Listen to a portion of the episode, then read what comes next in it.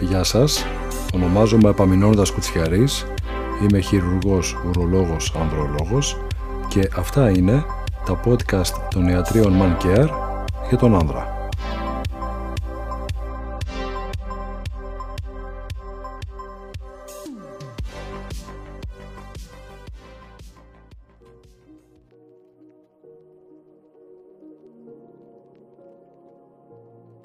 Όταν ακούμε τις λέξεις fillers, ιαλουρονικό οξύ, ενέσιμα εμφυτεύματα και θεραπείες, το μυαλό μας, η σκέψη μας, πηγαίνει κατευθείαν σε αισθητικές παρεμβάσεις που γίνονται συνήθως στο γυναικείο φύλλο για την αποκατάσταση ατελειών ή ενίσχυση χαρακτηριστικών κυρίως του προσώπου.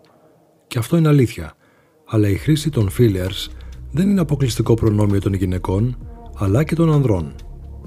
Ο σύγχρονος άνδρας ενδιαφέρεται πλέον για την εικόνα του και δεν είναι μικρός ο αριθμός των ανδρών που απευθύνεται σε κέντρα αισθητικής και στους ειδικούς ιατρούς για να διορθώσει ατέλειες, χαρακτηριστικά ή φθορές που προκαλεί το πέρασμα του χρόνου.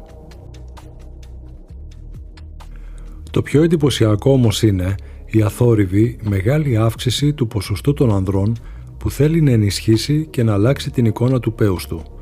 Παλαιότερα, μια τέτοια συζήτηση, μια τέτοια αλλαγή θα φαινόταν παράλογη και θα προκαλούσε σατυρικά σχόλια. Αλλά πλέον, όχι μόνο δεν είναι παράλογη μια τέτοια επιθυμία, αλλά είναι συνηθισμένη πρακτική. Άντρες όλων των ηλικιών προχωρούν στην αλλαγή της εικόνας του πέους τους με εντοπιακά fillers.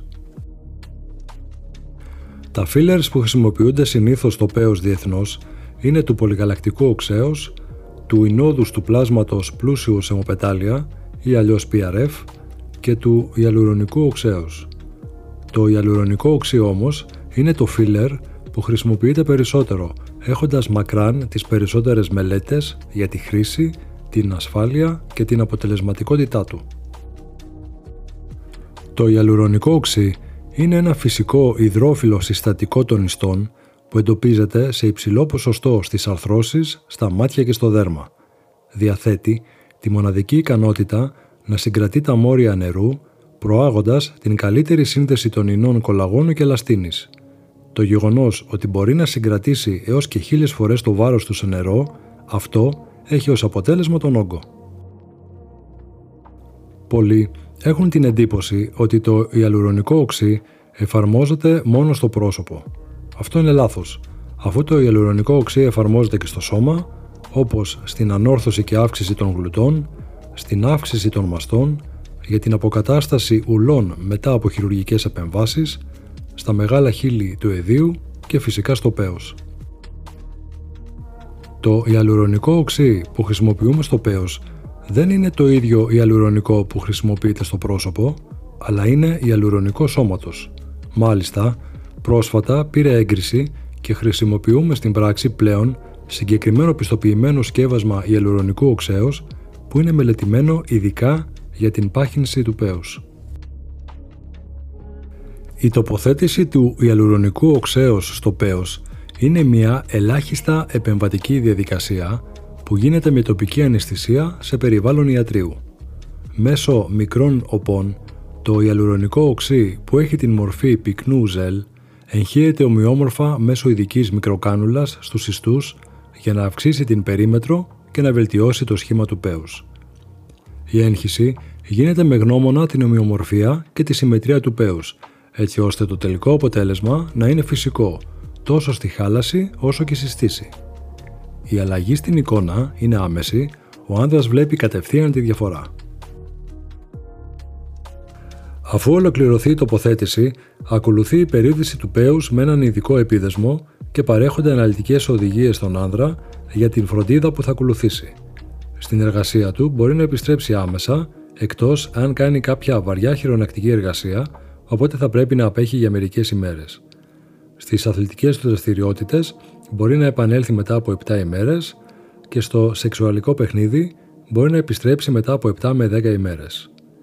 Η πάκινση του πέους με αλουρονικό δεν επηρεάζει τη στήση, δεν επηρεάζει την εξπερμάτιση και τον οργασμό, ούτε την ικανότητα γονιμότητας του άντρα και ούτε φυσικά επηρεάζει την ούρηση. Είναι μια καθαρά αισθητική, ελάχιστα επεμβατική διαδικασία. Η πάχυνση του πέους με ιαλουρονικό οξύ διαρκεί από 12 έως 18 μήνες, σταδιακά με την πάροδο του χρόνου το ιαλουρονικό οξύ απορροφάται από τον οργανισμό, διαλύεται αυτόματα, χωρίς να αφήσει υπολείμματα. Για να διατηρηθεί το αρχικό αποτέλεσμα της πάχυνσης, χρειάζεται η επανάληψη της ίδιας διαδικασίας. Ο άνδρας που επιθυμεί να προχωρήσει στην εφαρμογή εντοπεϊκών fillers θα πρέπει να ενημερωθεί αναλυτικά από τον γιατρό του και να ακούσει τι πραγματικά, τι ρεαλιστικά αποτελέσματα προσφέρει αυτή η μέθοδος.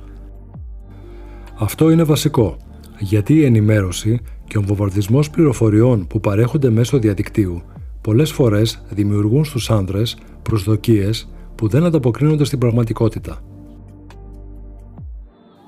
Η αισθητική ανδρολογία είναι ένα γεγονός και αυτή τη φορά ο άνδρας είναι στο επίκεντρο της αισθητικής ιατρικής.